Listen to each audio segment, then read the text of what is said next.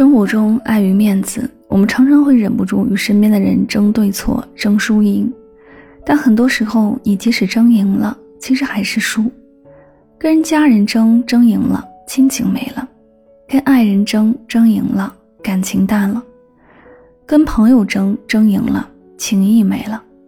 无论是在家人面前、朋友面前，还是在爱人面前，适当的示弱服软，反而能够增进彼此的感情。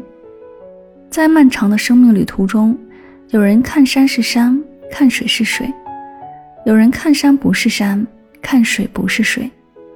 两者皆无对错，就难以评判到底哪一方的境界更高一些。感情更是这样，经营感情的智慧，有时候恰恰在于多一份迁就，少一份争论；多一份以心换心的体恤，少一份喋喋不休的责怪。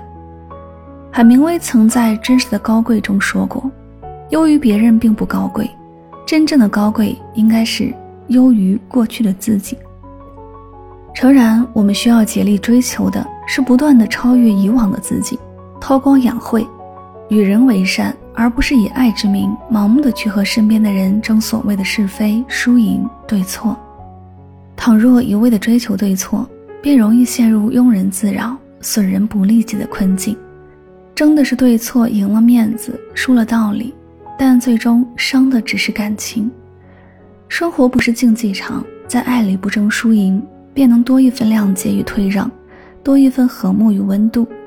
唯愿你我在往后的漫长岁月中，不执着于道理的多寡，不纠结于感情的对错，甘愿成为我们爱的人面前那个敢于认输的人。